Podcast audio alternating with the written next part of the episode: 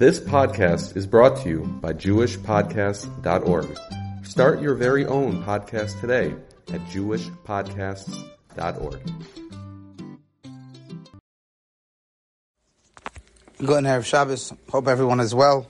In this week's parasha, we're introduced to a very fascinating concept where the Torah teaches us about what's known as a masis, someone who tries to get other Jews to go away from Torah mitzvahs, tries to convince people either through a moifis, through some form of a miracle, or through a vision they got in a, in a dream.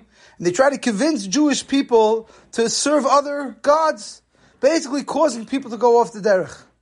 And what's fascinating about this topic is how the what is the Torah's attitude to such a person. The Torah writes about such a person that we should have no compassion, no mercy for him, we should not feel guilty for this person. We should take this person and give him the highest level punishment that he can. Even though normally we're supposed to be compassionate, we're supposed to be caring, we're supposed to even look for ways, legal loopholes, to help those that are in trouble, those who deserve punishment. We normally try our hardest to help them, to find a way to lessen their punishment. Here the Torah says absolutely not.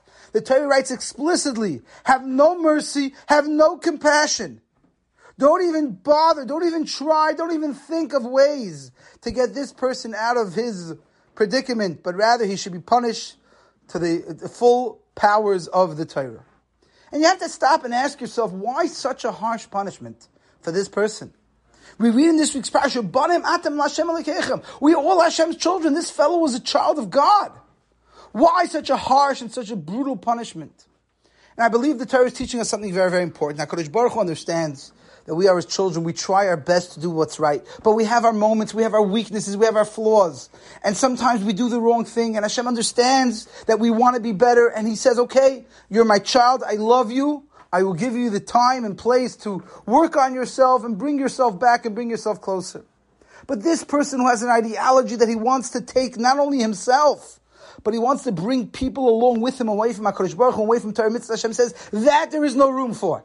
That is not tolerable. That is unacceptable. A person has a weakness, he has a flaw, he makes a mistake. Hashem says, I understand you're human, I made you that way. But to start a rebellion, to start a movement, to start a, a group of people leading them astray, leading them away from Torah Mitzvah, Hashem says that. I have absolutely no compassion. And such a person is deemed in the eyes of HaKadosh Baruch Hu with such a strong blow. HaKadosh Baruch Hu has no patience, no, no willingness to see any compassion in such a person. On top of that, What's also interesting about this story is that this fellow didn't actually even get anyone to follow him. He just tried. In the court of law, it's called attempt. He didn't get anyone to actually bow down to Avodah Zarah. He wasn't even successful in getting his movement off the ground. But merely starting a movement, merely talking about getting people to go away from Torah mitzvahs, this fellow is already deemed a masis, and he gets such a severe punishment. That is strange. Usually a person is judged based on what he did. Here, this was just attempted. Didn't actually do anything. Yet again, it shows us how serious the Torah treats this violation of people that are trying to bring other people down. Hashem has no compassion for Jews that bring other Jews down. If a person sins and he has his problems, he has his struggles, that's fine.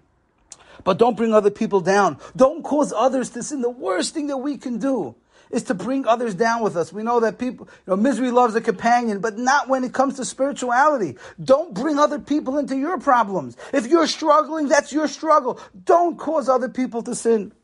But the Alter from Kelm points out that this is the attitude of HaKadosh Baruch Hu. About someone who tries to cause his children to sin, you can only imagine on the flip side how much Hashem must love when we as Jews try to cause other Jews to do mitzvahs. Can you imagine how happy Hashem is when we do things to cause other Jews to do mitzvahs? Or even more so when we bring another Jew a little closer to Yiddishkeit, a little closer to HaKadosh Baruch Can you imagine the joy that Hashem has and feels when we do that? I was thinking about this a little bit over Tisha B'Av. Right? We know we're mourning the law. On Tisha B'Av, we were mourning the loss of the Beis Hamikdash and so many Jews, but there was also that element of so many lost Jews that we have today that are walking around, have no idea that they're Jewish, have no connection to religion. And I was thinking, can you imagine, Lahavdil, no one should ever know of this. But if chas v'shalom a child goes missing, someone's biological child goes missing, and every moment that ticks away, the parents are so stressed, they are so nervous, they are so worried what's going to be with their child, and every minute feels like an hour, and they're just so stressed and nervous. And then lo and behold, some stranger comes and brings their child safely home. Can you imagine the joy that the parents have at that moment? Can you imagine the hakaras hatoiv the parents feel to this stranger who brought their child home safely? So I was thinking, can you imagine how happy Hashem would be with us if we brought another one of his children home? If we took a Jew who knows nothing about religion, so disconnected, so far, so distant from HaKadosh Baruch, and we brought him back to Yiddishkeit, can you imagine the simcha, the joy that that would bring Hashem? Can you imagine how happy that would make Hashem? And we're all looking for ways to make HaKadosh Baruch Hu happy as we're entering now this week with Mevorchim Chodesh Elul. Yeah, Madin is not far away. We're all looking for some grace in the eyes of HaKadosh Baruch Hu, something that we can do, that HaKadosh Baruch Hu will look at us and say, wow, you're amazing, you're important, you're essential. We need you for the upcoming year. I think the more we can bring people closer to Yiddishkeit, we can show a Yid who's so distant, so removed, show them, look how beautiful it is. Return one of HaKadosh Baruch Hu's children back. But the Alter from Kelm pointed out even more so. You see from the story of the masis that he gets punished for just trying. We too will get rewarded for trying. Even if we try to show someone the light of Yiddishkeit, we try to show someone the beauty of Judaism, and you know what? They didn't join. They didn't drop everything and become from. That's okay too. As long as we're trying to show the world, both Jew and non-Jew alike, we're trying to show HaKadosh Baruch Hu, the beauty of Am Yisrael, the chosen people, the chosen nation that we're different people. We're an Am Kadosh, like we say in this week's parasha. If every act that we do, every time we come in contact with another person, we just show them the beauty of Yiddishkeit, the beauty of Torah mitzvahs, the beauty of being a Jew. Even if nothing comes about, we tried. We tried our hardest. Says the Alter from Kelm, the reward must be amazing for just trying to bring our, our, our Kadosh Baruch Hu's children back. And this is not something that you need to be a Mekarif expert. All this means that you have to just be yourself and just show people a certain amount of compassion and concern and be yourself, be normal. Just show people in your daily life what an Orthodox Jew is supposed to be honest, caring, sweet. That's what we're supposed to do, and that is the way to show HaKadosh Baruch Hu we want to bring your children back. We want the world to say, yes, our Lagoyim, the Jewish people, are a light to the nation. We're a different group of people share with you an amazing story. there was a from Yid traveling from Italy to Eretz Yisrael. And on that same flight, there was a group of Israeli, non-religious Israelis that were traveling, that were studying in medical school in Israel. Took some form of a, a break to study for a few months in Italy, and they were on their return back now to Eretz Yisrael. Large group of Israeli soldiers, uh, Israeli medical students, a, a large group of them that were all together in school in Israel, now were in Italy and returning to Israel. So right, as everyone was getting ready to board the plane before, they were, they were measuring, they were weighing the luggage. And one of the students, one of the Israeli non-religious medical students' luggage was overweight and was more than allotted. And they told him, you know what? You're going to have to either pay $100 extra for the overweight bag or we're not going to let it on the plane. And he's trying to talk to them and work it out with them. And everyone around him was getting very frustrated. They were screaming, just pay the money or get off the plane. Come on, keep things moving. We all have places to go. Let's keep things moving. All of a sudden, from the back of the line, a Frum Yid runs up to the counter and says, You know what? I have a little extra space in my suitcase. Why don't we take some of your stuff and put it into my suitcase?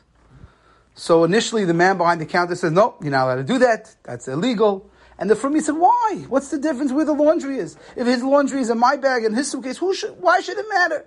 Ultimately, they brought down the supervisor, and the supervisor agreed with the Frumiyat, and the Frumiyat sits there with this Israeli, with Israeli student, pulling out his dirty laundry from his suitcase, putting into his suitcase, ultimately making sure that the weight was proper, and now they were able to board the plane.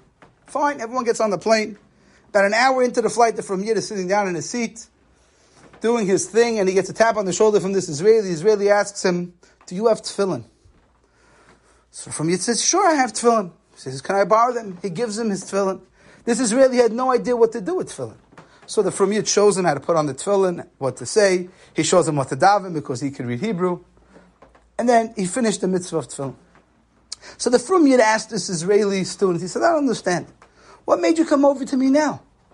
An hour into the flight, what happened? He said, I'll tell you the truth. He said, after this whole mishkababble over here in the beginning, I got to my seat and I sat and I thought to myself and I said the following. I said, I don't understand.